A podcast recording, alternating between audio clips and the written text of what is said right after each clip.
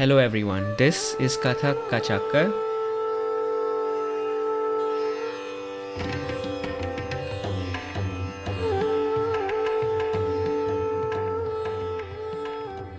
My name is Pramit, and this place is designed to be a central platform to bring conversations with Kathakars across the globe. Following is a conversation with Akash Dwivedi.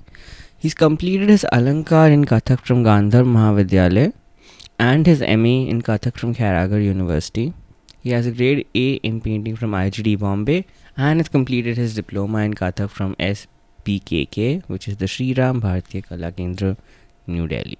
He initially started learning Kathak from his guru Srimati Raksha Singh David and completed his post diploma honors in Kathak from Kathak Kendra, New Delhi under Guru Jaykishan Maharaj In this episode, we talk about the difference between a master's in Kathak and an Alankar, how higher education benefits full time performers, preferences given to teaching candidates with advanced degrees, commonalities between painting and Kathak, what drives Akash to innovate and meet new things, his most memorable performances, and we also talk about what one should do when one moves to a big city, especially if you're from a smaller town. So I'm sure you'll enjoy this one. नमस्ते आकाश। तो शुरू करने करते हैं इससे कि अगर वहाँ पे आपका तो संडे इवनिंग है तो मैं जानना था कि आने वाले हफ़्ते में आप क्या लुक फॉरवर्ड कर रहे हैं क्या आ रहा है जिसके लिए आप एक्साइटेड है कुछ करना चाहते हैं उसके बारे में थोड़ा जानना था। अभी रिसेंटली जो मैं भी बहुत ज़्यादा एक्साइटेड हूँ हाँ, अभी मेरा एक वर्कशॉप है ले लद्दाख के लिए अच्छा। कि अभी आ, आ, चार या पाँच दिन बाद से ही है। तो मैं पहली बार इस तरह से जा रहा हूँ मतलब पहाड़ों पे तो गया हूँ बट इट्स लाइक इतना हाइट पे नहीं कभी गया। Okay. तो और वो भी एक तरह से सोलो ट्रिप टाइप होगा। बढ़िया। तो एक्साइटेड हूँ कि वहाँ पे जाके वहाँ के एरिया में वहाँ के बच्चों को सिखाना वहाँ के कल्चर को समझना जो मेरे लिए खुद भी नया होगा। और एक्साइटमेंट इस चीज़ की भी है कि वहाँ का जो नेचर है वहाँ की आबो हवा है उसको महसूस भी करूँगा। सो so, उसके लिए बड़ा अभी अच्छा लग रहा है मुझे। बढ़िया। और आप बाइक बाइक लेने वाले वहाँ पे? देखते हैं अभी। हाँ. अभी ऐसा कुछ सोचा नहीं है। अगर हाँ. टाइम मिलेगा तो हाँ. ज़रूर। ठीक है। बढ़िया। और आकाश जब मैं आपका बायो पढ़ रहा था तो मैंने देखा कि आपने अलंकार भी किया है एमए किया है। और मुझे इंटरेस्टिंग लगा क्योंकि मैं जिनसे बात करता हूँ यूजली वो लोग इधर अलंकार करते हैं या एमए हम्म। करते हैं। तो आपसे पूछना था क्योंकि आपने दोनों किया हुआ है मुझे जानना था कि दोनों के बेनिफिट क्या है क्या डिफरेंसेस है? और अगर कोई बच्चे करना चाहते हैं या कोई यंग आर्टिस्ट है जिनको देखना है तो उनको क्या क्या कंसिडर करना चाहिए? उसके बारे में थोड़ा जानना था आपसे। Okay so M A like a degree course जिसको बोलते हैं हमारे यहाँ इंडिया में तो मास्टर ऑफ़ आर्ट है ना? तो आप किसी भी एक सब्जेक्ट में पर्टिकुलर जब मास्टर होते हैं तो उसको बोला जाता है एम ए और जो अलंकार है ये uh, अलंकार हम इस डिप्लोमा को बोल रहे हैं। एक अलंकार वोकल में भी होता है जो हम गाते हैं यहाँ पे उसकी बात नहीं हो रही। तो ये डिप्लोमा होता है जो अलग अलग कई संस्थाएँ इंस्टीट्यूट ऐसे हैं जो डिप्लोमा प्रोवाइड करते हैं और उनका जो इक्विवेलेंट टू एम होता है उस डिप्लोमा को वो अलंकार या निपुण इस तरह के नाम दिए जाते हैं। तो क्योंकि मैंने गंधर्व महाविद्यालय से ये अलंकार किया हुआ है दैट्स वाई वो डिप्लोमा कंप्लीट होने के बाद मुझे वो मिला है कि अलंकार कंप्लीटेड एंड एमए मैंने खैरागढ़ यूनिवर्सिटी में उससे किया हुआ है।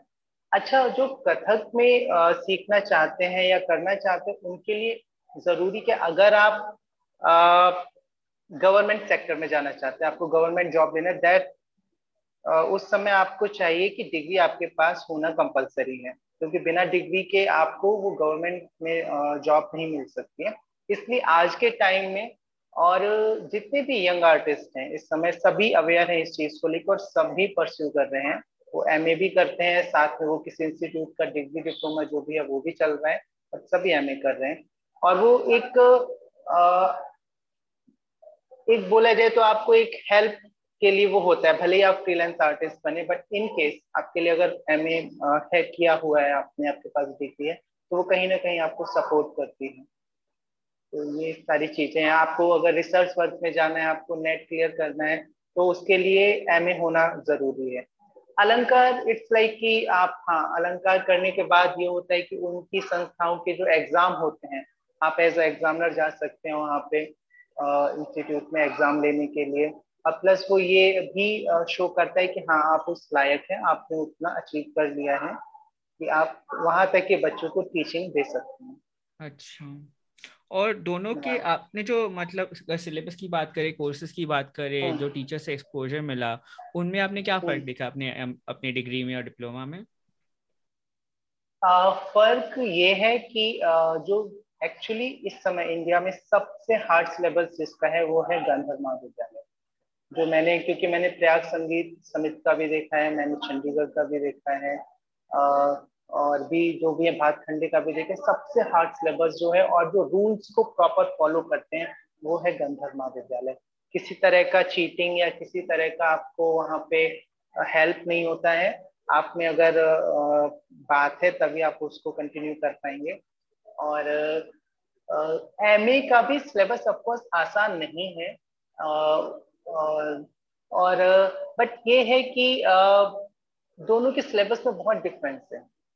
अलंकार एंड एमए का सिलेबस बहुत अलग क्योंकि शायद दोनों अलग अलग यूनिवर्सिटी अलग अलग इंस्टीट्यूट से बिलोंग करते हैं। उनको बनाने वाली जो भी कमेटी है वो अलग अलग है। तो दैट्स वाई सिलेबस बहुत अलग है दोनों का। जहाँ पे अलंकार है वो पर्टिकुलर बहुत सी डिफरेंट डिफरेंट तालों के ऊपर बहुत ज़्यादा वो पर्टिकुलर उस पर वो देते हैं, ज़ोर देते हैं। और जो थ्योरिकल पार्ट है, उस पर भी बहुत ज़्यादा ध्यान दिया जाता है। उस, हम जो भी प्रैक्टिकली करते हैं, उस प्रैक्टिकली में भी जो थ्योरिकल पार्ट्स है, उसको वो बहुत ज़्यादा हाईलाइट करते हैं। एमए मैंने जो किया है इससे खैरागढ़ यूनिवर्सिटी से, वहाँ पे कंपेयर किया जाए तो उससे थोड़ा सा इजी है बट आसान वो भी नहीं है ये नहीं बोलूँगा कि आसान है समझे तो आपको जैसे और एक चीज़ जानना था मुझे जो अगर जैसे अगर किसी को प्रोफेशनली डांसर परफॉर्मर बनना है तो आपको मतलब ये एडवांस डिग्री से आपको क्या मतलब बेनिफिट लगता है एक तो हुआ कि आप खुद की लर्निंग के लिए कर रहे हैं आपको अच्छा फाउंडेशन हम्म। बनता है पर एक। एक परफॉर्मर के पर्सपेक्टिव से उनको क्या बेनिफिट मिलता है? उसके बारे में जानना था या उसके वैसे देखना okay. भी चाहिए कि नहीं? हाँ। देखिए क्या था कि पुराने समय में जैसा हम सुनते आ रहे हैं कि पुराने टाइम में डिग्री को या सर्टिफिकेट्स को इतना मान्यता नहीं दिया जाता था। लोग उसके बारे में इतना अवेयर नहीं थे और ना उसके बारे में सोचते थे। इवन आप यकीन करिए कि बहुत से बड़े बड़े परफॉर्मर ऐसे हैं जो अभी जाके डिग्री को कंप्लीट कर रहे हैं। जो 50 प्लस हो चुके हैं बट अभी उनको लग रहा है कि नहीं, आज के समय में ज़रूरत है और वो डिग्री को अपना कंप्लीट कर रहे हैं। तो आज का टाइम ऐसा है कि हर व्यक्ति को, हर आर्टिस्ट को चाहिए कि ज़्यादा से ज़्यादा वो अपने पास जितना अचीव कर सके, क्योंकि कंपटीशन बहुत ज़्यादा है फ़ील्ड में। हर गली में, हर नुक्कड़ पे एक नया इंस्टीट्यूट नया आर्टिस्ट है और फ़ील्ड में काम लेना है तो हर कोई चाहता है उसकी सीवी में ज़्यादा से ज़्यादा चीज़ें एड ऑन हो। तो अगर आप ठीक है, आप, आपको एक परफॉर्मर बनना है, आपको गवर्नमेंट सेक्टर में नहीं जाना है, आपको टीचिंग में नहीं जाना है, फिर भी अगर आपने एम कर रखा है और आपके सीवी में ऐड है कि आपने इस चीज़ से मास्टर किया, आपने डबल मास्टर किया ट्रिपल मास्टर किया तो वो कहीं ना कहीं एक आपकी सीवी को स्ट्रॉन्ग करता है। एक तो ये भी चीज़ होती है। दूसरा नो no डाउट आप अपने को कहीं ना कहीं आँख पाते हैं, देख पाते हैं कि आप सच में उस लायक हैं, आप कितने लायक हैं आपने कितना किया। तो कहीं ना कहीं वो भी एक चीज़ होती है। बट ज़्यादातर हाँ ज़रूर इसके पीछे जो परफॉर्मर्स जो इस चीज़ को कैरी ऑन कर रहे हैं, उनके पीछे यही सोच है कि वो अपने सीवी को स्ट्रॉन्ग करने के लिए करते हैं। प्लस कहीं ना कहीं ये भी है कि देखिए, आज के टाइम में जो भी इंस्टीट्यूट भी रिकमेंड करते हैं जॉब को तो वो भी कहीं ना कहीं इस बात के ऊपर फोकस करते हैं कि आपने मास्टर किया है, आपने बैचलर किया है, आप नेट क्वालिफाई हैं। या आपने पीएचडी किया दैट्स वाई अभी सभी परफॉर्मर भी इस ओर कार्यरत हैं और वो डिग्री को परस्यू कर रहे हैं या कर चुके हैं कुछ लोग। पुराने समय में ज़रूर ऐसा होता था कि जो गुरु लोग थे, वो सिर्फ़ जो प्रैक्टिकल चीज़ है, उस पर ध्यान देते थे। वो बस डांस कर रहे हैं, बच्चों को सिखा रहे थे, उसी से उनके पास शो आते थे। उस समय देखो अप्रोच भी वो नहीं करते थे कभी ऑर्गेनाइजर को। ऑर्गेनाइजर खुद उनको अप्रोच करते थे।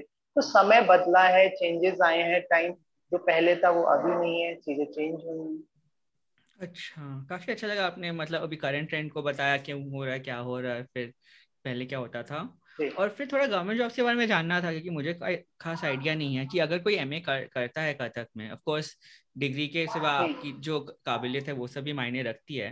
पर वो एमए करने से कौन से दरवाजे खुल जाते हैं क्या क्या ऑप्शंस होते हैं बच्चों के पास या स्टूडेंट्स के पास या अडल्ट के पास कि एक बार एमए किया तो क्या क्या ऑप्शन कहाँ कहाँ जा सकते हैं क्या क्या पॉसिबिलिटीज एक्सप्लोर कर सकते हैं उसके बारे में थोड़ा जानना था। आ, एक तो सबसे पहले अगर आपने मास्टर किया हुआ है आप मास्टर हम्म। क्वालिफाइड हैं डिग्री कोर्स है आपके पास तो आप किसी भी स्कूल में जो दिल्ली के स्कूल में दिल्ली की बात कर रहा हूँ या बाहर भी कहीं भी तो प्रेफरेंस आपको ज़्यादा दी जाएगी जो बाकी लोग हम्म। वहाँ पे आएँगे उस आपके पास क्योंकि डिग्री कोर्स है आपने कंप्लीट किया तो आपको प्रेफरेंस मिलेगी एक तो वो हम्म। चीज़ है सेकेंड थिंग जो आपको अगर रिसर्च फ़ील्ड में जाना है आपको रिसर्च करना है किसी पर्टिकुलर सब्जेक्ट पर कथक फ़ील्ड हम्म। में तो उसके लिए आपको मास्टर होना कंपलसरी है रूल है। हम्म। तो एक तो आपके लिए वो खुल जाता है कि अगर आपको डिग्री कॉलेज में जाना है प्रोफेसर बनना है आपको रिसर्च करना है असिस्टेंट प्रोफेसर बनना है तो उसके लिए आपको मास्टर करके आगे रिसर्च करना है। एक तो ये चीज़ खुल जाती है। तो इस तरह की यही सारी संभावनाएँ हैं जो एमए करने से एक आर्टिस्ट के आगे आती है। हाँ डांस ऐसा एमए करने से आपको प्रैक्टिकली कुछ ऐसा बदल जाएगा ऐसा कुछ नहीं।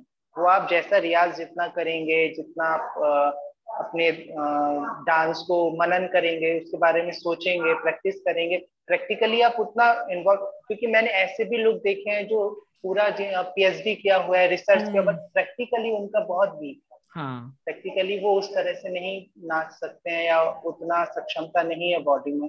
और तो वो ये दो अलग चीज़ें हैं भी और नहीं भी हैं ऐसा बोल सकते हैं तो मुझे ये लगता है आज के समय में ये एक सिक्के के दो पहलू होते हैं ना जैसे ये वो हम्म। चीज़ें हैं कई बार हम जो भी प्रैक्टिकल प्रैक्टिकली कर रहे हैं कहीं ना कहीं वो थ्योरी से जुड़ा हुआ है और भले ही हम उसको जाने या ना जाने और कई बार जो हम थ्योरी पढ़ रहे हैं पढ़ा रहे हैं कर रहे हैं वो कहीं ना कहीं उसे प्रैक्टिकल की ही बात कर रहा है।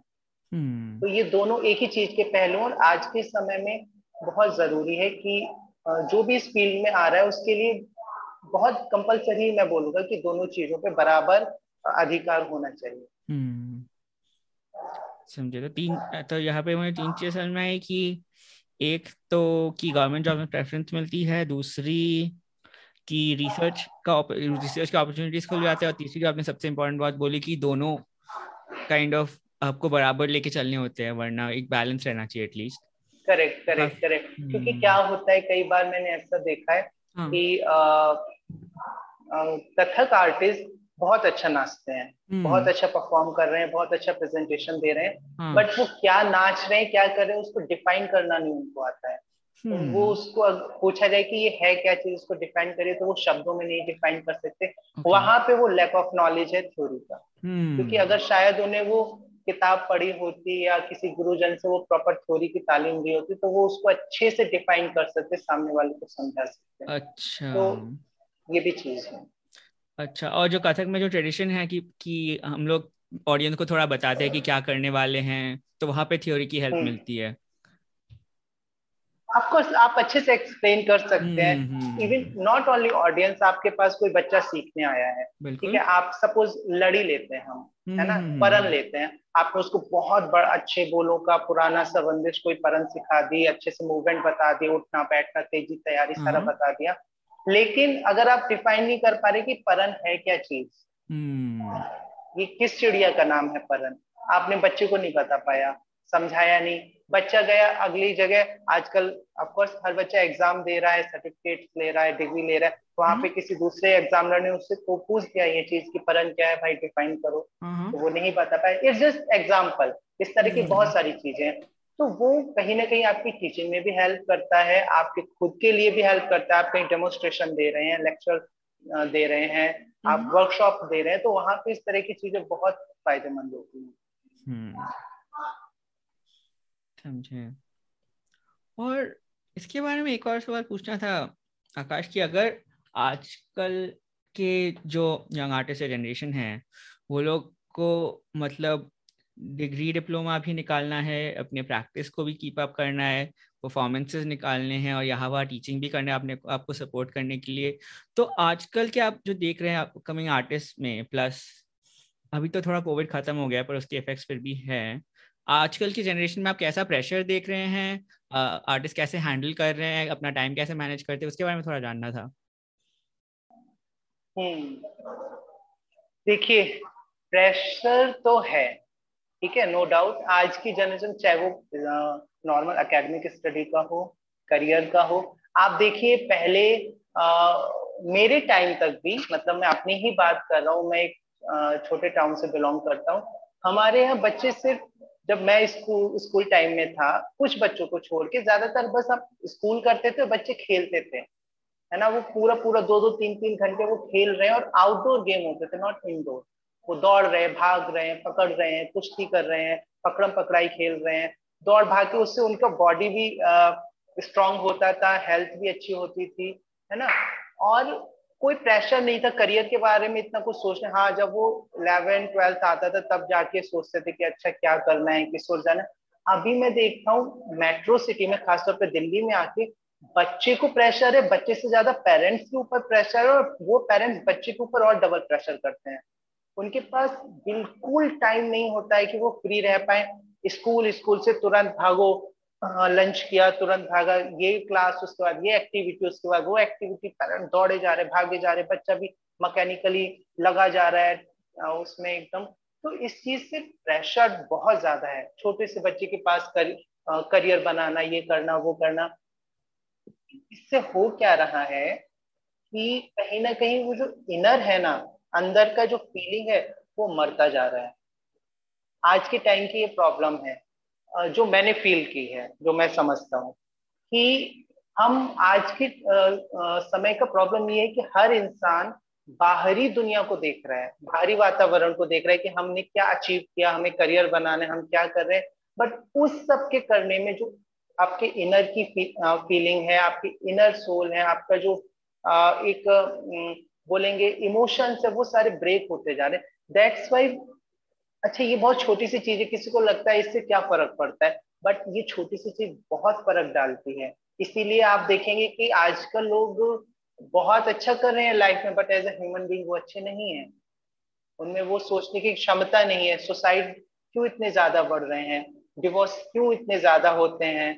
अफेयर्स क्यों इतने ज़्यादा हो रहे हैं? बिकॉज़ ऑफकोर्स कहीं ना कहीं वो अंदर से जो स्ट्रॉन्ग फीलिंग होती है ह्यूमन की, वो नहीं है। और वो सारा डिपेंड करता है आप जो ये जो वातावरण आसपास है। और सबसे बड़ी बात कि हर इंसान सोचता है, आजकल तो ऐसा चल रहा है तो मुझे भी ऐसा होना है। आजकल तो ये चल रहा है, आजकल तो ये ट्रेंड में, आजकल तो ये फ़ैशन में, आजकल कथक ऐसा होता है। अभी कथक की मांग ऐसी है तो हम कथक ऐसा करेंगे।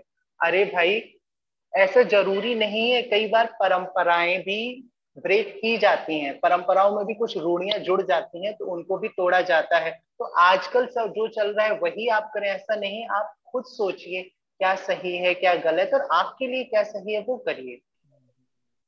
तो थोड़ा सा मुझे लगता है लोगों को सोचने की ज़रूरत है और गहरे से जानने की ज़रूरत है। हम्म। ठीक है। आई थिंक मैं सही पॉइंट पे जा पाया हूँ पहुँच हम्म, हम्म। आपका आंसर दे पाया। इसमें तो आपने जैसे बोला इसमें कोई सही गलत का का बात नहीं है ना।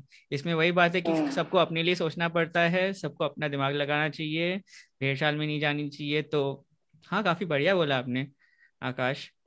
तो हाँ और काफ़ी सोचने की बात है इसका कोई स्ट्रेट आंसर तो नहीं होगा बस ये आपने जो जनरली बोला है वो सबके लिए अप्लाई होता ही है इन वन वे और जो भी।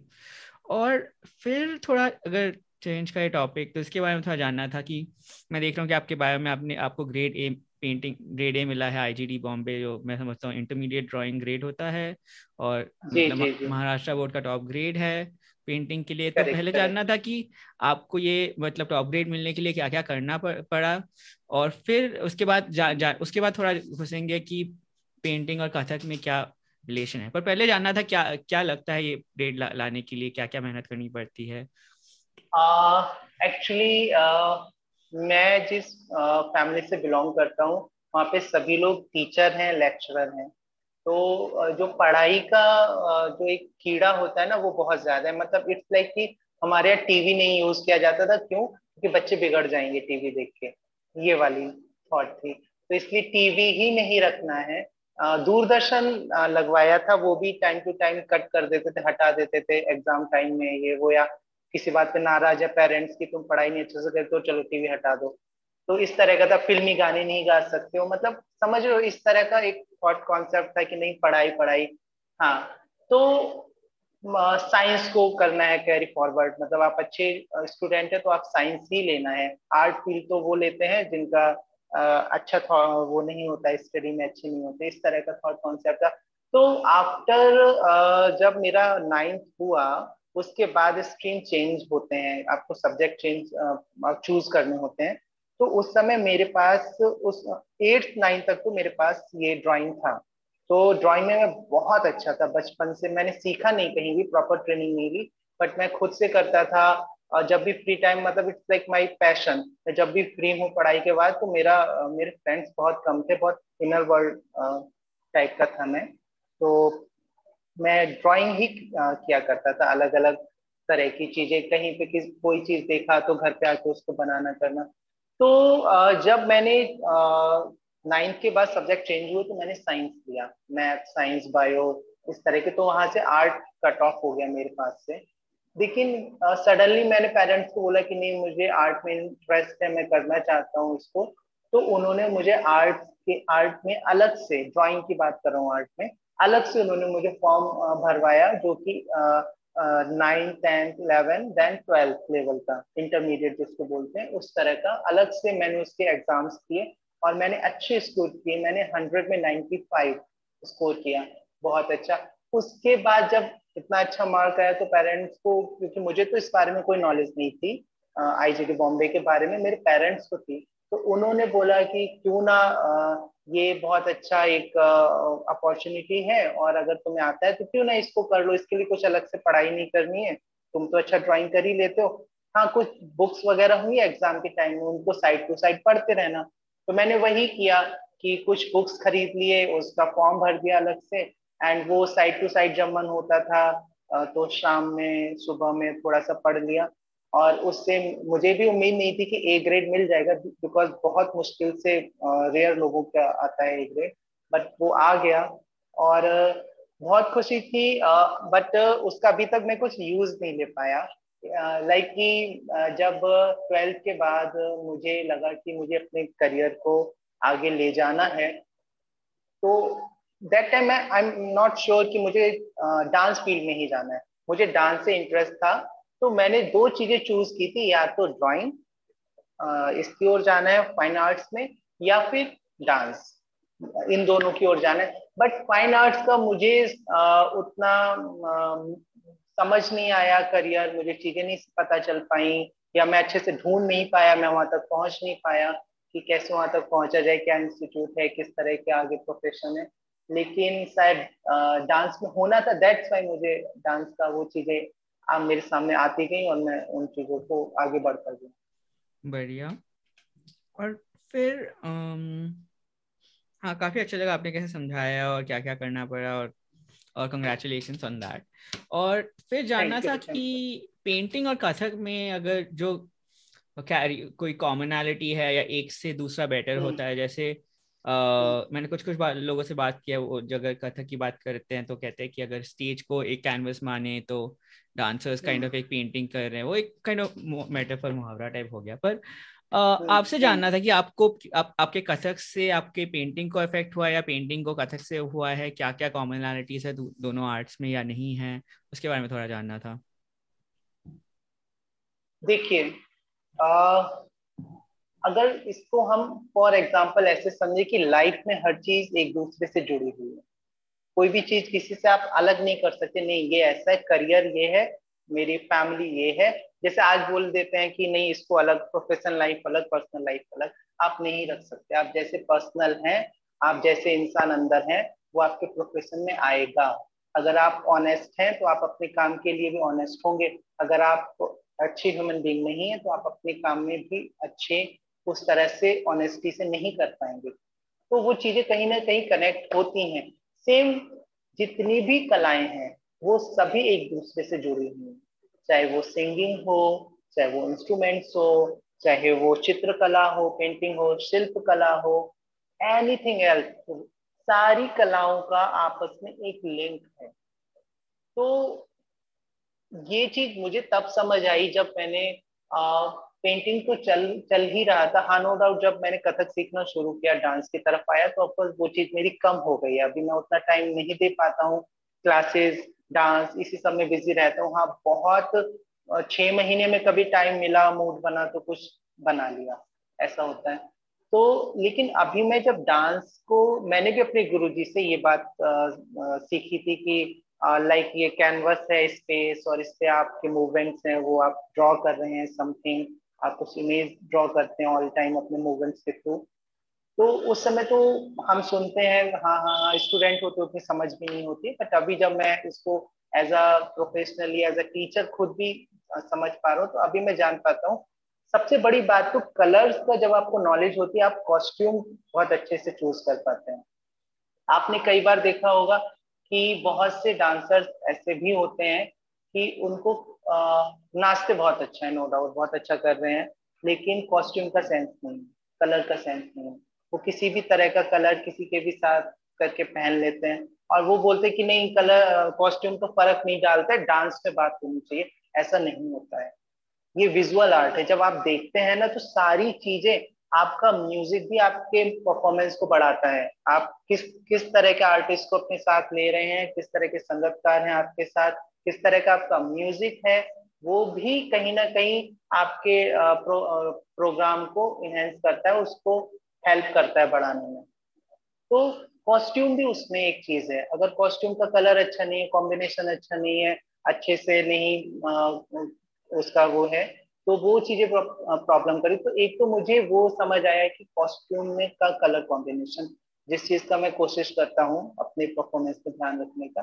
दूसरा चीज़, जब आप पेंटिंग करते हैं ड्रॉ करते हैं तो आपको एक हाथ को साधना पड़ता है।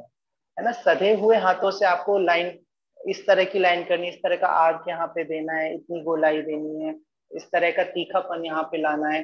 तो हाथ बहुत साधने पड़ते हैं उस चीज़ के लिए। तो वही चीज़ आपको कहीं ना कहीं बॉडी डांस के समय बॉडी में भी आती एक होता है कि आपने सपोज़ कोई टुकड़ा सीखा, तत् तत् ई दिग्धा दिग्दिक थे, ई सिंपल सा बेसिक टुकड़ा है जो सभी लोग सिखाते हैं। लेकिन उस तत्त थे में एक होता है कि वो खड़े होकर सीधा सीधा हाथ कर दिया कि हाँ गुरुजी ने बताया, ऊपर करने, ऊपर कर दिया। बट एक होता है कि जब आप में वो समझ होती है कि लाइनिंग क्या है? Body lining body angles dance पे बहुत माइनर सी चीज़ है, मगर बहुत इफ़ेक्ट डालता है। आपके फ़ोटोज़ तभी अच्छे आएँगे कि अगर आपका चेहरा इतना कर दिया तो वो खराब आएगा, इतना कर दिया तो खराब आएगा। बस वो एक एंगल है कि उस पर आपका वो फ़ोटो अच्छा आएगा और वो दर्शक को अच्छा लगता है। है ना? तो वो चीज़ आपको थ्रू आउट अपने डांस में बनानी पड़ती है। और वो बना, तभी बना सकते जब आपको उस चीज़ की समझ है। तो मुझे वो समझ लगता है कि मेरे मन में जहाँ से आई है, वो शायद पेंटिंग की वजह से ड्राइंग की वजह से ही आई है कि वो जो मैं लाइनिंग है एंगल्स हैं बॉडी मूवमेंट्स के, वो मैं इस चीज़ से समझ पाया हूँ। कलर कॉम्बिनेशन हैं, वो इस चीज़ से समझ पाया हूँ। तो मुझे तो लगता है कि बहुत इनका आपस में आपस कनेक्शन है। हम्म और आपके उदाहरणों से भी काफ़ी अच्छा झलकता है मतलब क्या क्या कनेक्शंस है। तो हाँ। और फिर अगर बात करें आपके परफॉर्मेंसेस से जाने में आकाश तो पहले जाते हैं एक सेकेंड मैं ये देख रहा हूँ। हाँ पहले जाते हैं कथक महोत्सव पे आपने जो परफॉर्म किया था उसके बारे में थोड़ा जानना था क्या कैसा था वो स्पेसिफिक हम्म, क्या जानना चाहते हैं? स्पेसिफिक जानना चाहूँगा हाँ। स्पेसिफिक इसमें जानना चाहूँगा कि अगर कथक महोत्सव की बात करें आपके लिए सबसे मेमोरेबल पार्ट क्या रहा था? अगर आपकी कोई कहानियाँ हो बैक स्टेज की क्या क्या चल रहा था? और फिर इसके बारे में जानना था कि अगर ऑडियंस का रिएक्शन कैसा रहा? और एक और चीज़ जानना था कि कि आपने जो ये किया उससे आपको क्या लर्निंग मिली कि आपने अगले परफॉर्मेंसेस में डालेंगे? तो उन सब टॉपिक्स में कि हम्म। आपके एनेक्डोट्स क्या रहे बैक स्टेज में क्या चल रहा था? और आप उस इससे क्या नेक्स्ट करने वाले हैं?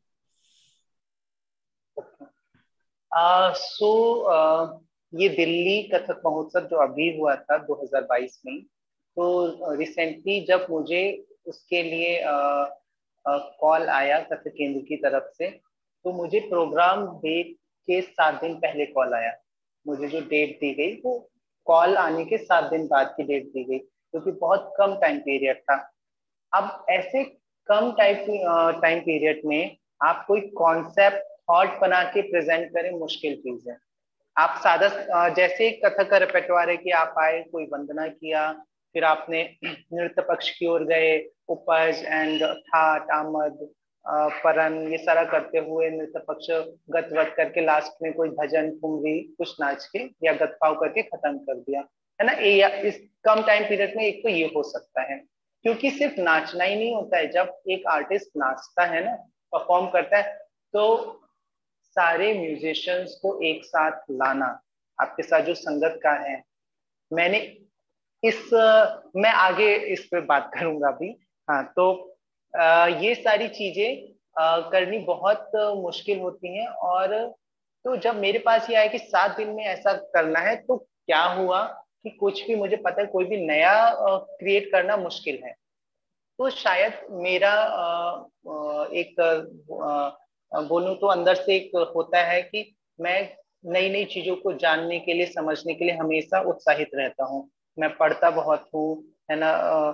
किताबें भी पढ़ता हूँ गूगल भी पढ़ता हूँ। अगर मैं फ्री हूँ और मैं फ़ोन चला रहा हूँ तो मैं बजाय मस्ती मज़ाक के वीडियो देखने से आ, मैं कुछ किसी का इंटरव्यू देखूँगा किसी का टॉक सुनूँगा। ज़रूरी नहीं वो कथक या डांस से रिलेटेड हो, वो किसी भी सब्जेक्ट से रिलेटेड हो सकता है, क्योंकि मुझे पसंद है नॉलेज को बढ़ाना अच्छा लगता है। तो शायद, क्योंकि पिछले दो सालों से कोविड था कोविड टाइम पीरियड चल रहा था, कोई भी शोज़ नहीं हुए थे इस तरह के। एक दो शोज़ बाद में मैंने कुछ किए थे बट वो ग्रुप शोज़ थे गुरु के साथ में। तो ये जो मेरा सोलो परफॉर्मेंस था, ये एक बहुत लंबे टाइम पीरियड के बाद हो रहा था। बोल सकते हैं पूरा दो ढाई ईयर्स के बाद। तो खुद को उतना सक्षम महसूस करना कॉन्फिडेंस बना के रखना, वो भी चीज़ें थी। तो जो ये जो मेरा पीछे टाइम पीरियड गया था, इस टाइम पीरियड में मैंने शायद वो जो भी चीज़ें पढ़ी थी तो उन्हीं चीज़ों को लेके सडनली मेरे दिमाग में आइडियाज़ आने लगे। जब आप, देखिए, मैं वही बोलता हूँ कि ज़रूरी नहीं है कि मेरे पास प्रोग्राम आया, मैंने इसका थॉट कॉन्सेप्ट सोचा और मैं बस अब स्टडी करना शुरू करूँगा। ये ज़रूरी नहीं, ऐसा होता है बट ज़रूरी नहीं, ऐसा ही हो। अगर आप थ्रू आउट पढ़ते हैं थ्रू आउट आप किसी चीज़ में रमे हुए हैं तो जब अपॉर्चुनिटी आती है, आपके पास अपने आप आइडियाज़ आते हैं कि कैसे इसको क्लियर करना है, कैसे यहाँ पे किस चीज़ की नीड है। तो वो मेरे दिमाग में अपने आप आइडियाज़ आने लगे तो मैं गीत गोविंद मुझे बहुत पसंद है। जयदेव जी का लिखा हुआ है गीत गोविंद। और मुझे बहुत पसंद है। मैं जब कथक केंद्र में स्टूडेंट था, मैं उस टाइम से, तब मुझे उसके बारे में पता चला और मैंने उस टाइम से उसको स्टडी करना पढ़ना, समझना, ये सारी चीज़ें कोशिश की। तो मेरे मन में आया कि क्यों ना गीत गोविंद को लेके काम किया जाए। क्यों ना गीत गोविंद के ऊपर कुछ दिखाया जाए, कुछ प्रेजेंट किया जाए। बट और भी चीज़ें थी मेरे दिमाग में कि गीत गोविंद में ज़्यादातर उन्होंने राधा को वर्णित किया है एज अ नायिका। मैंने जो भी चीज़ें पाई तो मेरा मन था कि नायिका को ना दिखा के मैं नायक को दिखाऊँ। नायक की जो अंदर की उसकी, क्योंकि कथक में क्या होता है, आप देखेंगे ज़्यादातर भाव में नायिका ही दिखाई जाती है। बहुत रेयर होता है कि आप नायक को रिप्रेजेंट कर रहे हैं और वो भी अलग अलग सिचुएशन में। तो इसमें मैंने कृष्ण को लिया था और कृष्ण को हमेशा धीप ललित के रूप में दिखाया जाता है, जहाँ वो खुश हैं बंसी बजा रहे हैं, गोपियों के साथ रास कर रहे हैं। बट इसमें ऐसा नहीं था। इसमें जो कृष्ण थे, वो बहुत अंदर से व्याकुल, दुखी और वो राधा के उसमें तड़प रहे थे। राधा के विरह में तड़प रहे थे और उनसे प्रॉपर विनती कर रहे थे। कि आके वो उनसे मिले, उनको आलिंगन करे। तो इस तरह की व्यथा थी कृष्ण की भूमिका उनका एक पात्र एकदम अलग तरीके से रिप्रेजेंट करना था। तो मुझे बहुत अट्रैक्ट लगा, मैंने उसी चीज़ पे काम किया। एंड देन सडनली मुझे दिमाग में आया कि क्यों ना इसको एक कॉन्सेप्ट में बदला जाए। तो कॉन्सेप्ट में बदलने के लिए फिर मुझे लगा कि इसको मैं नाम देता हूँ उत्तर और दक्षिण। तो उत्तर दक्षिण देने के लिए मैंने इसमें जो वोकल वोकलिस्ट यूज़ किए जिनको जिनको गाना था बहुत अच्छे मेरे जानने वाले हैं और मुझे बहुत अच्छा लगता है उनका गाना। मैंने उनको अप्रोच किया अपने लिए और उन्होंने हाँ भरा उसके लिए मैं उनको शुक्रिया भी करता हूँ। तो उन्होंने मैंने उनको बोला क्लासिकल जो कर्नाटक स्टाइल है, आप उस तरीके से इसको रिप्रेजेंट करिए और मैं इस पे कथक को उत्तर भारत की तरी जो कथक का डांस फॉर्म है, उसको रिप्रेजेंट करता हूँ। दोनों को समन्वय क्या बैठता है?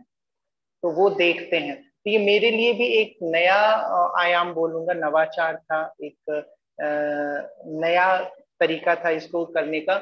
और मन में डर ये था कि पता नहीं, सामने से लोग इसको अप्रिशिएट करेंगे। अप्रिशिएशन तो दूर है मतलब एक्सेप्ट भी करेंगे कि नहीं। क्योंकि मैंने तो नहीं देखा था अपने टाइम में ऐसा कुछ करना। और इस तरह के नवाचार थोड़ा सा एक्सपीरियंस गुरु करते हैं या आर्टिस्ट करते हैं तो उसको फिर भी लोग एक्सेप्ट करते हैं। बट अगर कोई आ, आ, बोले तो नया कलाकार या यंग आर्टिस्ट करता है तो थोड़ा सा एक्सेप्टेंस में प्रॉब्लम होता है लोगों को।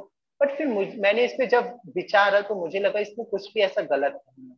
ये पूरी परंपराओं से बंधा हुआ है क्लासिकल की परंपराएँ जो भी है, उसमें बंधा हुआ है, कहीं से भी कुछ ऐसा नहीं है तो मुझे करना चाहिए। और मैंने आगे कदम बढ़ाया और उसका जो मुझे फीडबैक मिला, बहुत अच्छा मिला। लोगों ने बहुत इसको अप्रिशिएट किया, मुझे बहुत पसंद आया।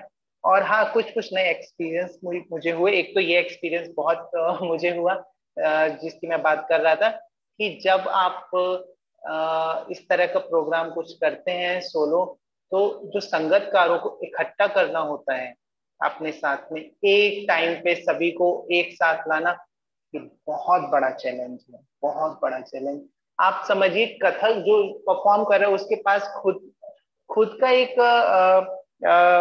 प्रेशर है कि आपको परफॉर्मेंस के लिए रेडी होना है ना? आपको फिजिकली स्ट्रांग रहना है कि आप अच्छे से नाच सके, कर सके कॉन्सेप्ट भी आप बना रहे हैं आपको अपना सारा वो भी ध्यान रखने की कॉन्सेप्ट से भटक ना जाए कहीं कोरियोग्राफी वो भी सारी चीज़ें ध्यान एंड देन आपको एक एक आर्टिस्ट को जाके मतलब इस तरह से अपने साथ लाना एक टाइम पे कभी ये नहीं है कभी वो नहीं है कभी उनका प्रॉब्लम सबको एक साथ लाना इट्स सो बिग चैलेंज तो मुझे वो एक नया एक्सपीरियंस हुआ और हम्म। मैंने उससे सीखा कि नेक्स्ट टाइम मुझे किस तरह से इस चीज़ को लेना है करना है ताकि हम्म। वो एनर्जी मेरी थोड़ा सा सेव हो सके। हम्म। और यहाँ पे तो मतलब जैसे हम लोग कथक में तैयारी की बात करते हैं ट्रेडिशनली तैयारी का मतलब होता है कि आप फिजिकली तैयार है कि नहीं। पर आपने एक और एस्पेक्ट यहाँ पे बोला कि आप थियोरेटिकली भी हमेशा तैयार रहे हैं इन अ वे कि जब आपके पास कोई अपॉर्चुनिटी आए, आप रेडी थे। और।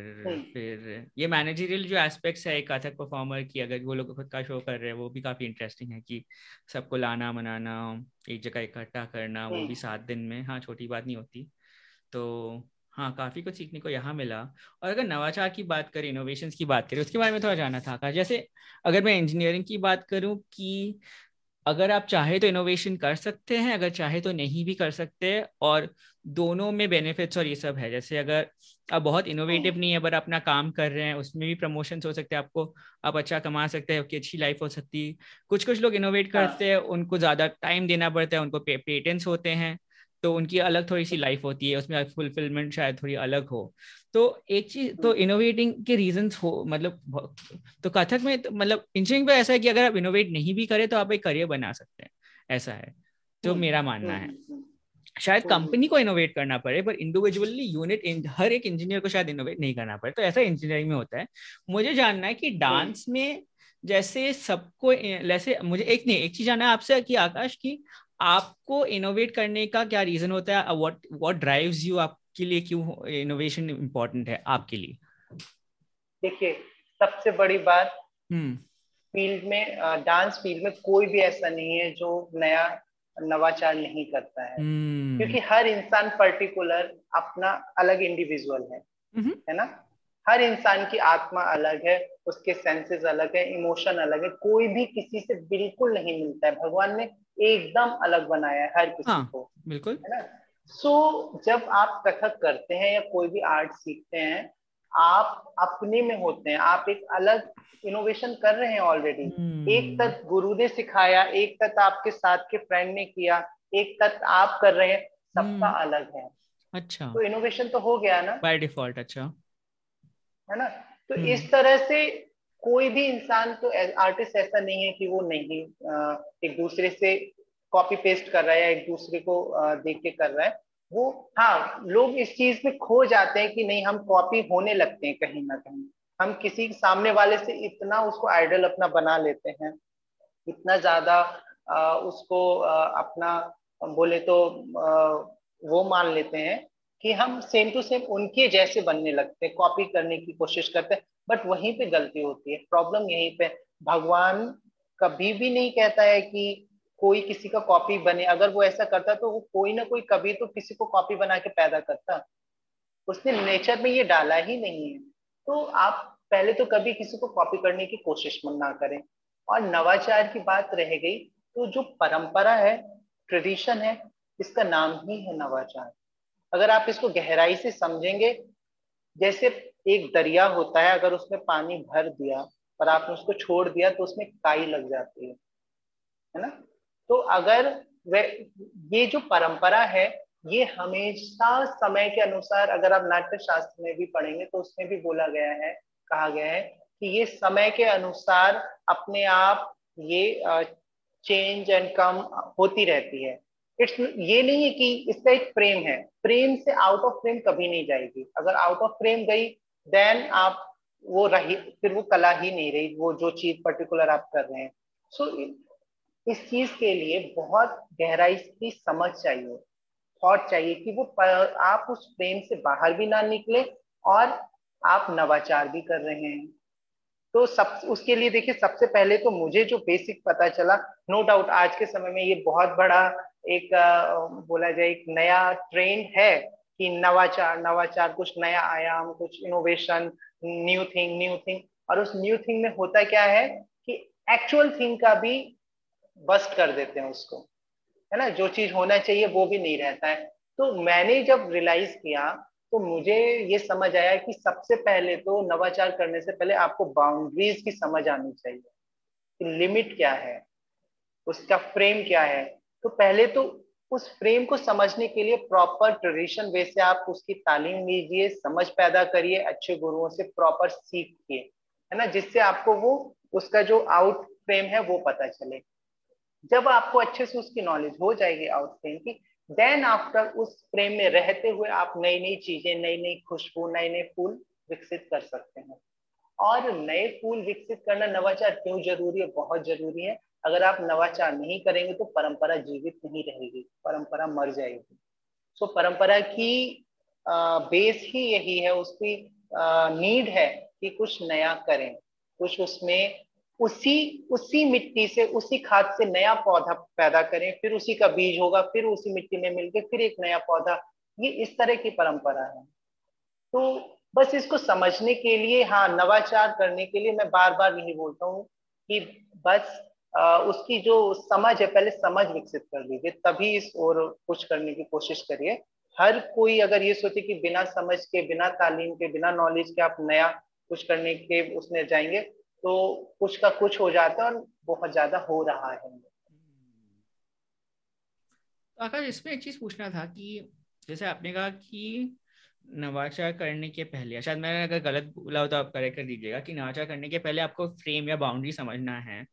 तो जैसे आप, अगर आप खुद की बात करें, आपको कब कब मतलब थोड़ा बहुत एहसास होने लगा कि अच्छा थोड़ा, मुझे अब थोड़ी बहुत समझ है बाउंड्रीज की, अब मुझे फ्रेम समझ में आ रहा है, अब कुछ कर सकते हैं, वो आपके दिमाग में एक दिन क्लिक होता है या ग्रेजुअली होता है? उसके बारे में थोड़ा जानना था। देखिए, ये पर्टिकुलर कोई एक दिन नहीं आता है कि आपने इतना सीख लिया like and at last next day आपको एकदम से आप जागृत हो जाएँगे ब्रह्मा जी बन जाएँगे और आपको लगेगा कि नहीं, अब तो मुझे नॉलेज हो गई, ज्ञान प्राप्त हो गया। नहीं, ऐसा नहीं है। ये पर्टिकुलर एक प्रोसेस होता है।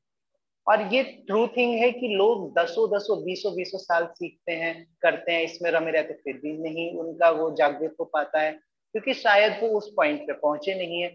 कुछ का ऐसा होता है कि वो फ़र्स्ट डे से शायद उनकी ऐसा थॉट कॉन्सेप्ट होता है या उनका इनर ऐसा होता है कि वो उस चीज़ की ओर अग्रसर रहते हैं।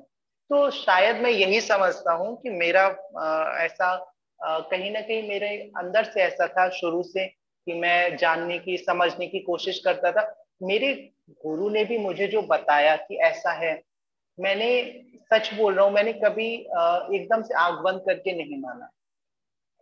मैंने उसको भी जाके थोड़ा सा खंगाला, जाना, समझा, ताकि मैं उसको और गहरे से समझ सकूँ कि मेरे जो गुरु कह रहे हैं एक्चुअल ये क्या चीज़ है और मैं उससे और ज़्यादा लिंकअप कर सकूँ और ज़्यादा जुड़ सकूँ। तो वो मेरा तरीका रहा। तो शायद इस वजह से मैं बोल सकता हूँ कि आ, मैं इस तरह का थॉट रखता हूँ इस ओर। और नो डाउट अभी मेरी कोई इतनी ज़्यादा उम्र नहीं है ना मेरा इतना कोई तजुर्बा है इतना ज़्यादा कि मैं इस तरह की चीज़ें करूँ ले जाऊँ। बट मैं कभी कभी सोचता भी हूँ तो तजुर्बा या ज्ञान की कोई उम्र नहीं होती है। जो ध्रुव थे, उनको पाँच साल की उम्र में भगवान की प्राप्ति हो गई थी। उन्होंने इतना तपस्या कर लिया था। तो इस तरह के चीज़ें मुझे कहीं ना कहीं अपनी मोटिवेट करते हैं कि ज्ञान और तजुर्बे की कोई उम्र नहीं होती। आप जितना ज़्यादा जिस उम्र में जब चाहे ज्ञान को अर्जित कर सकते हैं, अपनी ज्ञान की प्यास को बढ़ा सकते हैं। और मैं अभी भी बहुत लालायित रहता हूँ। मुझे मतलब मैं अंदर से ऐसा नहीं है कि मेरा शांत हो गया है कि हाँ मैंने सीख कर नहीं। मुझे अभी भी लगता है कि नहीं कुछ खालीपन है सूनापन है मुझे इसको भरना है ये जानना है ये करना है। बट वो शायद समय आने पे ही चीज़ें अपने आप होंगी। हम्म। तो हाँ ये ये थोड़ा बहुत समझ में आया कि आपका हमेशा से एक दिमाग में रहा है कि सब कुछ को फेस वैल्यू पे नहीं लेना है थोड़ा सोचना है उसके बारे में और फिर ग्रेजुअली ओवर टाइम आपको काइंड ऑफ़ एहसास हुआ कि ये कर बिल्कुल सकते बिल्कुल बिल्कुल। इवन uh, मैं इसको इस तरह से बोलूँ कि बहुत सी चीज़ें ऐसी भी हैं कि uh, जब मैंने चीज़ें पढ़ी कि हाँ. कि ये चीज़ें या गुरु ने बताई या क्लास में हुई या फ़ील्ड में प्रचलन है कि नहीं ऐसा नहीं करना है ऐसा करना है। ये चीज़ ठीक नहीं है इस फ़ील्ड के लिए ये चीज़ ठीक है। तो मैंने उसको भी समझने की कोशिश की क्यों ऐसा है? इसको क्यों मना किया गया? इसको क्यों हाँ किया गया? ये क्यों सही है? या घरानों का अंतर है कि इस घराने में ऐसा क्यों इस घराने में ऐसा क्यों ये हम्म। क्या अच्छा है ये क्या खराब है तो उन चीज़ों को सबको मैंने टेली आउट किया समझने की कोशिश की और अभी जितनी समझ है उसके हम्म। अनुसार मैंने उसको थोड़ी सी जानने की कोशिश करी है हम्म। और आगे भी मैं ऐसी सोच रखता हूँ कि जो भी चीज़ें हैं उनको थोड़ा सा देखो गह समझना तो पड़ेगा। आप बिना समझे किसी भी चीज़ को नहीं कर सकते। हम्म। आप कनेक्ट ही नहीं हो हम खाना क्यों खाते हैं? खाने का मोटिव क्या है?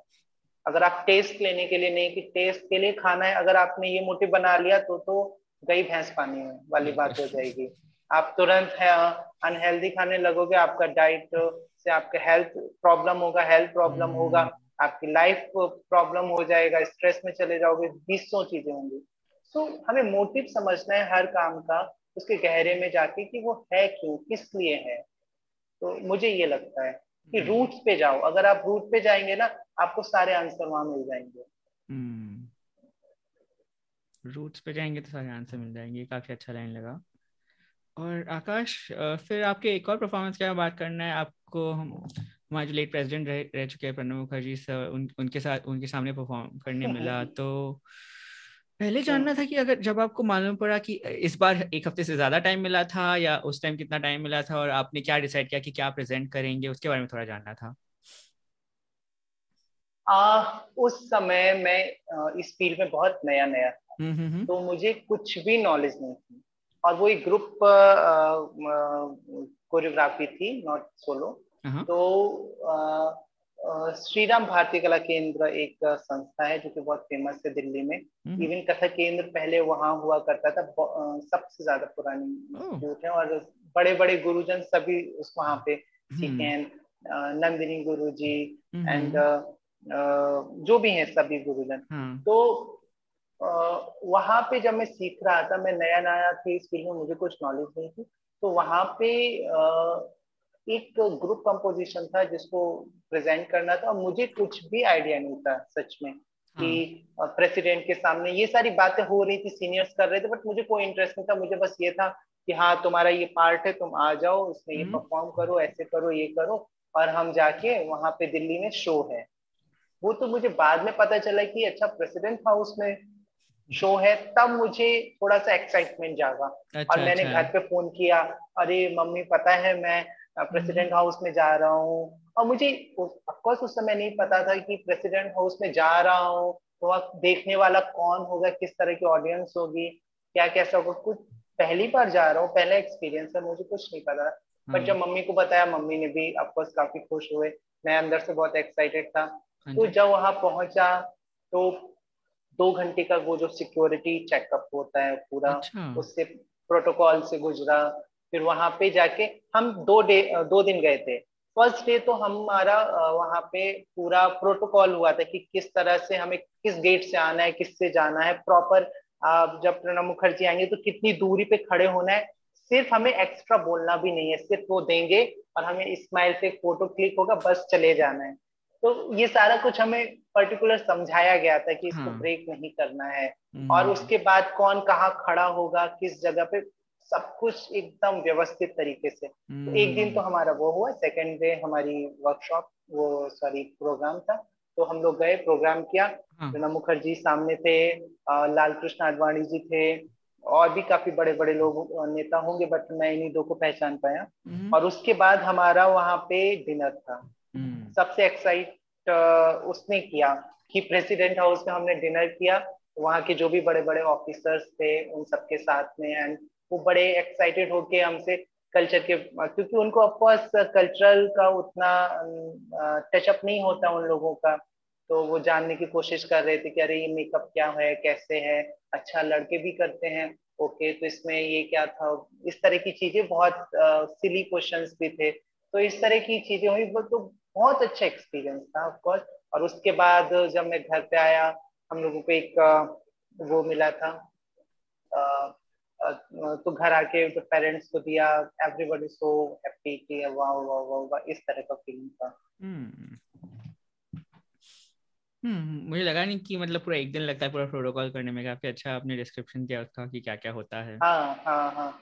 वो सच में डिफरेंट मतलब अभी तक इस तरह का मैंने भी कहीं नहीं देखा अभी जब मैं देखता हूँ ना कि पद्मश्री मिल रहा है किसी को हम्म। या प्रेसिडेंट हाउस में बुला के ये पुरस्कार तो मैं सीधा खो जाता हूँ वहीं पे कि हाँ इनको भी ऐसे आके बताया गया होगा कि आप इतना टाइम पे आना ऐसे खड़े होना इतना ही हाँ। जाना यहाँ से इधर जाना तो ये सारी चीज़ें हाँ वो सब तो हम किसी अगर कोई गया नहीं हो तो उनको देखेगा भी नहीं तो आकाश आखिरी सवाल पे आते हैं कि एक चीज़ जानना था जैसे हर साल अगर अगर, अगर आप देखिए कि जैसे दिल्ली अभी हब है कथक का तो हर साल बच्चे आएँगे अलग अलग शहरों से गाँव से आएँगे दिल्ली में आएँगे। प्लस दिल्ली कैपिटल है बहुत सारी चीज़ें करने को पहली बार बच्चों को शायद बहुत बहुत सारे अगर स्ट्रिक्ट हाउस होल्ड से आते हैं तो पहली बार बहुत फ्रीडम मिलता है उनको अगर हॉस्टल्स में रह रहे हैं फैमिली के साथ भी नहीं रह रहे हैं।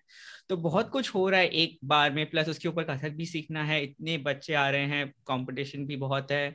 तो जैसे आपने एक ट्रांजेक्शन किया है छोटे गाँव से दिल्ली में ट्रांजेक्शन किया आप आए सेटल हुए आपने सब कुछ देखा लोगों का आव भाव समझा तो अगर जैसे हर साल जो बच्चे आ रहे हैं और अगर ये सुन रहे होंगे तो अब उनको क्या सलाह देना चाहेंगे दिल्ली आने के पहले?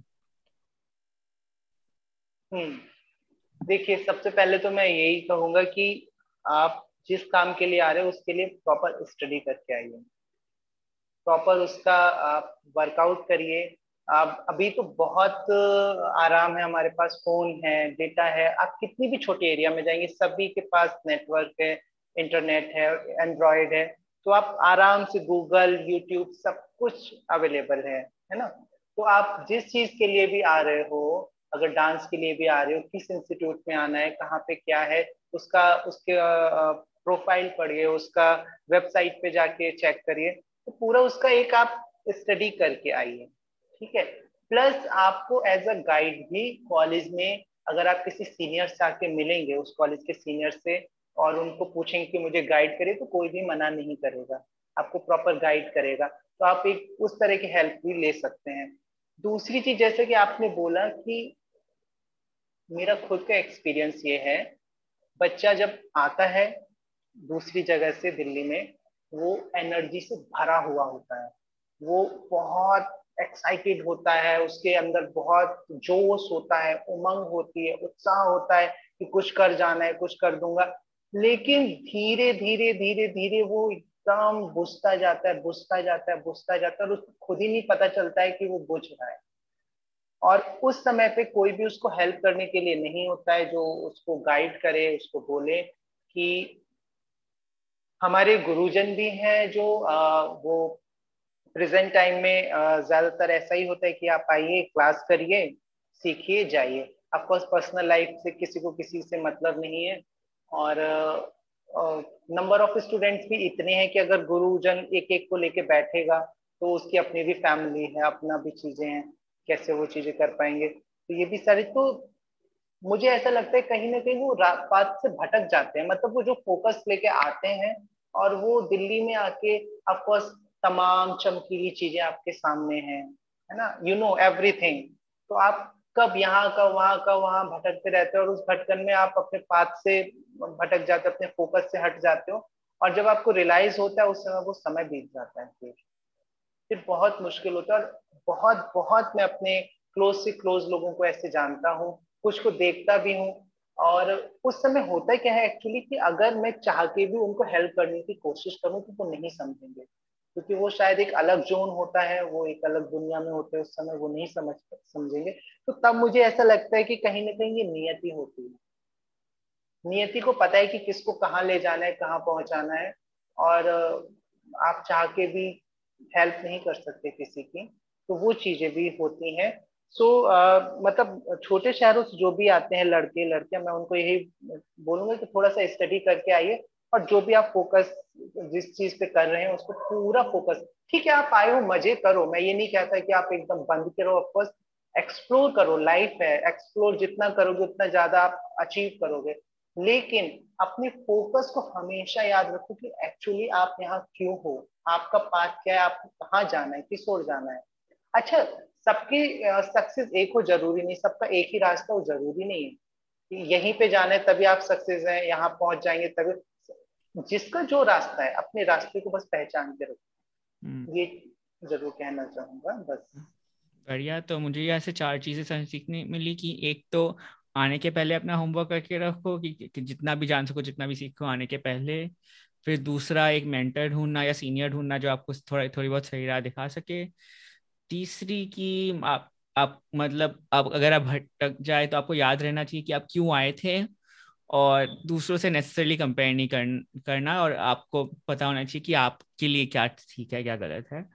तो हाँ आकाश काफ़ी अच्छा लगा आपसे बात करके। आप मुझे जो अच्छा लगा आपके आपके सवालों से मतलब हाँ जवाबों से कि आपने बहुत सॉलिड एग्ज़ाम्पल दिए हर एक क्वेश्चन की तो मतलब वो देख के थोड़ा समझ में आता है कि इस अप्लाई कैसे करें।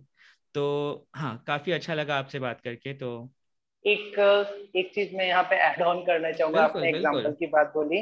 हाँ uh, मुझे एग्ज़ाम्पल ये शायद मेरी आदत है मैंने खुद भी ऑब्ज़र्व किया। मैं जब क्लास में सिखाता हूँ ना तो मैं हर चीज़ पे एग्ज़ाम्पल देता हूँ। कि हम्म। ऐसा ऐसा। क्योंकि शायद वो एग्ज़ाम्पल देने से मुझे लगता है कि मैं अच्छे से चीज़ को डिफाइन कर पा रहा हूँ। जब मैं पीडी मेरा लास्ट ईयर था कथक केंद्र में जिसको पोस्ट डिप्लोमा बोलते हैं पीडी तो उसमें एक जब आप पास करते हैं तो ऑफकोर्स वाइवा होता है परफॉर्मेंस टेस्ट होता है रूम एग्ज़ाम होता है रिटिन एग्ज़ाम होता है। उसी में एक एग्ज़ाम होता है जिसमें जिसको आ, बोलते हैं स्टेज वाइवा जिसमें आपको एक टॉपिक दिया जाएगा और उस टॉपिक को आपको खुद से रेडी करके 10 मिनट लगभग बोलना होता है। और सारी ज्योरी जो भी होगी वो सामने बैठेंगे ऑडियंस होगा प्रॉपर और वो ज्योरी जो है वो आपसे क्रॉस क्वेश्चन भी कर सकती है। तो भी आप रेडी करके जा रहे हैं। तो ये चीज़ नया नया ही इंट्रोड्यूस हुआ था कथक में। ये मेन इसलिए था, उसका मोटिव ये था कि कथक आर्टिस्ट नाचते बहुत अच्छा है बट माइक आते ही वो शब्द उनके गायब हो जाते हैं। वो बोल नहीं पाते हैं, उनको कहना नहीं आता है। इस वजह से ये कोर्स ये वाला इसमें एड ऑन किया गया था कि इस तरह से उनको वो जो खौफ है बोलने का, वो खत्म होगा तो मुझे जो टॉपिक मिले, पाँच टॉपिक मिलते उसमें से कोई एक चूज़ करना होता है। तो कई टॉपिक थे, ये ये ये ये। एक टॉपिक उसमें था कथक प्रोफेशन या कला? मतलब कि आर्ट और प्रोफेशन हिंदी में बोले तो व्यवसाय अथवा कला, तथा क्या है? तो जब मैं ये, मुझे टॉपिक तो बड़ा इंटरेस्टिंग लगा और आज के समय में बहुत सही भी बैठ रहा है ऑफकोर्स कि हम इसको बोलते तो है, कला है कला है कला है बट एट लास्ट कहीं ना कहीं आपको इसे एज ए प्रोफेशन ही अपनाना है।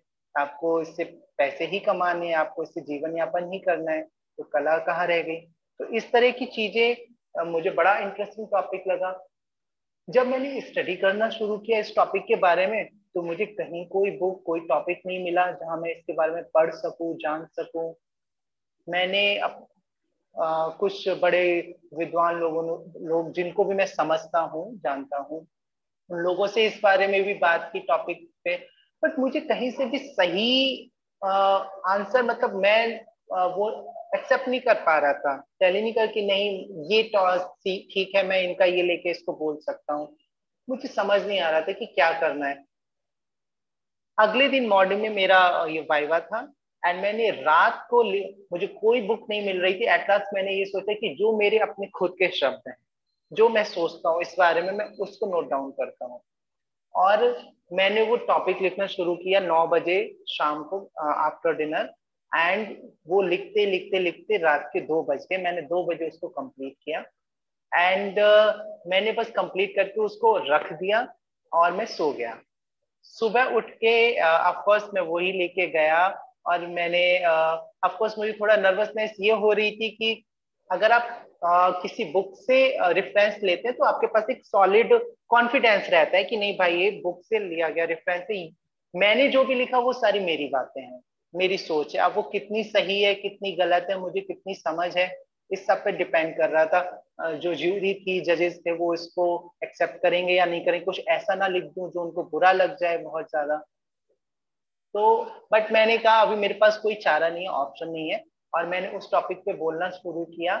एंड बोलने के बाद मुझे जो फीडबैक आए मेरे गुरुजी के, बाकी लोगों के वो सबको इतना ज़्यादा अट्रैक्ट किया टच किया सभी को कि दैट टाइम मुझे रियलाइज़ हुआ कि नहीं, ये सच में मैंने कुछ अच्छा लिखा है। एकदम टू दी पॉइंट बात लिखी है। और उस समय भी मैंने हर चीज़ का पर्टिकुलर एग्ज़ाम्पल दिया था कि ऐसा नहीं, ऐसा ऐसा नहीं, ऐसा। तो उसमें मैंने मुझे अभी याद आ रहा है, मैंने एक एग्ज़ाम्पल उसमें ये दिया था कि जब कोई कला आप इसको तब बोल सकते हैं कि ये कला है जब आप इससे कमाने का कोई सोच ना रखें। आप इसको कर रहे हैं बट इससे आप पैसा मिलेगा, नहीं मिलेगा, आपका जीवन खर्चा कैसे चलेगा, वो आप इससे सोच ना रखो। आप सिर्फ़ खुशी के लिए कर रहे हो, आप हरिदास जी थे, वो मंदिर में कीर्तन कर रहे थे तो वो ये सोच के नहीं कर रहे थे मैं भागवत करूँगा, और इससे जो यजमान होगा, मुझे इतना पैसा देगा और उस पैसे से मैं अपना खर्चा चलाऊँगा। नहीं, वो तो भगवान की उसमें लीन होके कर रहे थे। तो अगर आप इस तरह से कर रहे हैं, लीनता से उसकी आउटपुट का आप नहीं सोच रहे हैं, तब तो कला है। लेकिन जहाँ भी आपने इतना भी सोचा कि इतना सा भी मिल जाए कि मैं रोटी खा लूँ तो वो फिर व्यवसाय आ जाता है वहाँ पे। तो मैंने वहाँ पे एक एग्ज़ाम्पल दिया था कि जब एक भिक्षुक होता है और वो जब भिक्षा मांगने जाता है, कोई साधक, संत होता है जो तपस्या करता है है ना, कला, साधना कर रहा है वो। और शरीर को चलाने के लिए ऑफकोर्स वो भिक्षा लेने जाता है। तो भिक्षा में उसको अगर सूखी रोटी, बासी रोटी भी मिल जाती है नमक के साथ तो वो उसको बहुत खुशी खुशी से एक्सेप्ट करता है और बहुत अच्छे से खाता है। कभी किसी ने उसको पूरी खीर दे दिया तो भी वो उसी खुशी से उसको एक्सेप्ट करता है और खाता है। क्या कला में ऐसा होता है कि हम ऐसा रखें कि हम कला कर रहे हैं और मुझे बदले में जो मिलेगा हम खुशी खुशी रखेंगे? नहीं। हम तो पर्टिकुलर अपना एक फ़ीस रखते हैं कि भाई इतना फ़ीस है, देंगे तो ठीक है, नहीं तो नहीं। तो व्यवसाय तो आ गया ना। आप उसको व्यवसाय से, और ये बोलो कि नहीं, अभी व्यवसाय है, पुराने समय में नहीं था, ऐसा भी नहीं है। पुराने समय में भी अलग ढंग था। उस समय जब कलाकार करते थे तो सोसाइटी उनको इनहेंस करती थी, भाई कोई आटा दे रहा है, कोई आलू दे रहा है, कोई चावल दे रहा है कोई धान दे रहा है तो व्यवसाय तो था ही ना। आप जीवन यापन के लिए जहाँ जुड़ गए जिस चीज़ से वो व्यवसाय तो बन गया। हाँ ये ज़रूर है कि आप आ, उस पर कितना उस चीज़ को डोमिनेट कर रहे हैं। आप व्यवसाय को बहुत ज़्यादा ध्यान दे रहे हैं कि नहीं मुझे इससे पैसा कमाना एक फाई इंस्टीट्यूट डेवलप करना है और इसमें इतना फ़ीस ये वो मेरा पर्टिकुलर इतना फील फ़ीस होगा मेरे परफॉर्मेंस का उसमें, इस तरह की चीज़ें होंगी तो आप, आपका जो थॉट कॉन्सेप्ट है, वो व्यवसाय की ओर जाता है। या आप इसको एज अ कला देख रहे हैं तो वो चीज़ें भी होती हैं। तो इस तरह से मैं ज़्यादा लंबा खींच रहा हूँ, उतना लंबा नहीं ले जाऊँगा। तो इस तरह से मैंने उसको एक्सप्लेन करने की कोशिश की थी वहाँ पे। और अच्छा सभी को पसंद आया था, सभी गुरुजनों एटलीस्ट होता क्या है, जब मैं, आपने पूछा कि आप कैसे कुछ नया करने का इस तरह का सोचते हैं या करते हैं, मैं जब भी कुछ ऐसा करता हूँ ना तो मुझे उसका फीडबैक बहुत अच्छा मिलता है, वो भी अच्छे लोगों से। अच्छे लोगों से मतलब कि देखिए, आपके दोस्त यार, संगी, साथी फीडबैक दे रहे हैं, वो वो नहीं उतना मायने रखता, वो तो आपको सपोर्ट करेंगे विद्वान जन है, गुणी जन जो है, वो अगर आपकी बात को हामी भरते हैं सपोर्ट करते हैं इट्स मीन आप सही रास्ते पे जा रहे हैं।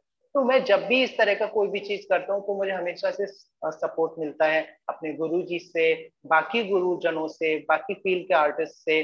तो तब मुझे लगता है कि नहीं, मैं सही रास्ते पे हूँ और मुझमें एक नई उमंग आती है, नया जोश आता है फिर से कुछ नया करने के लिए।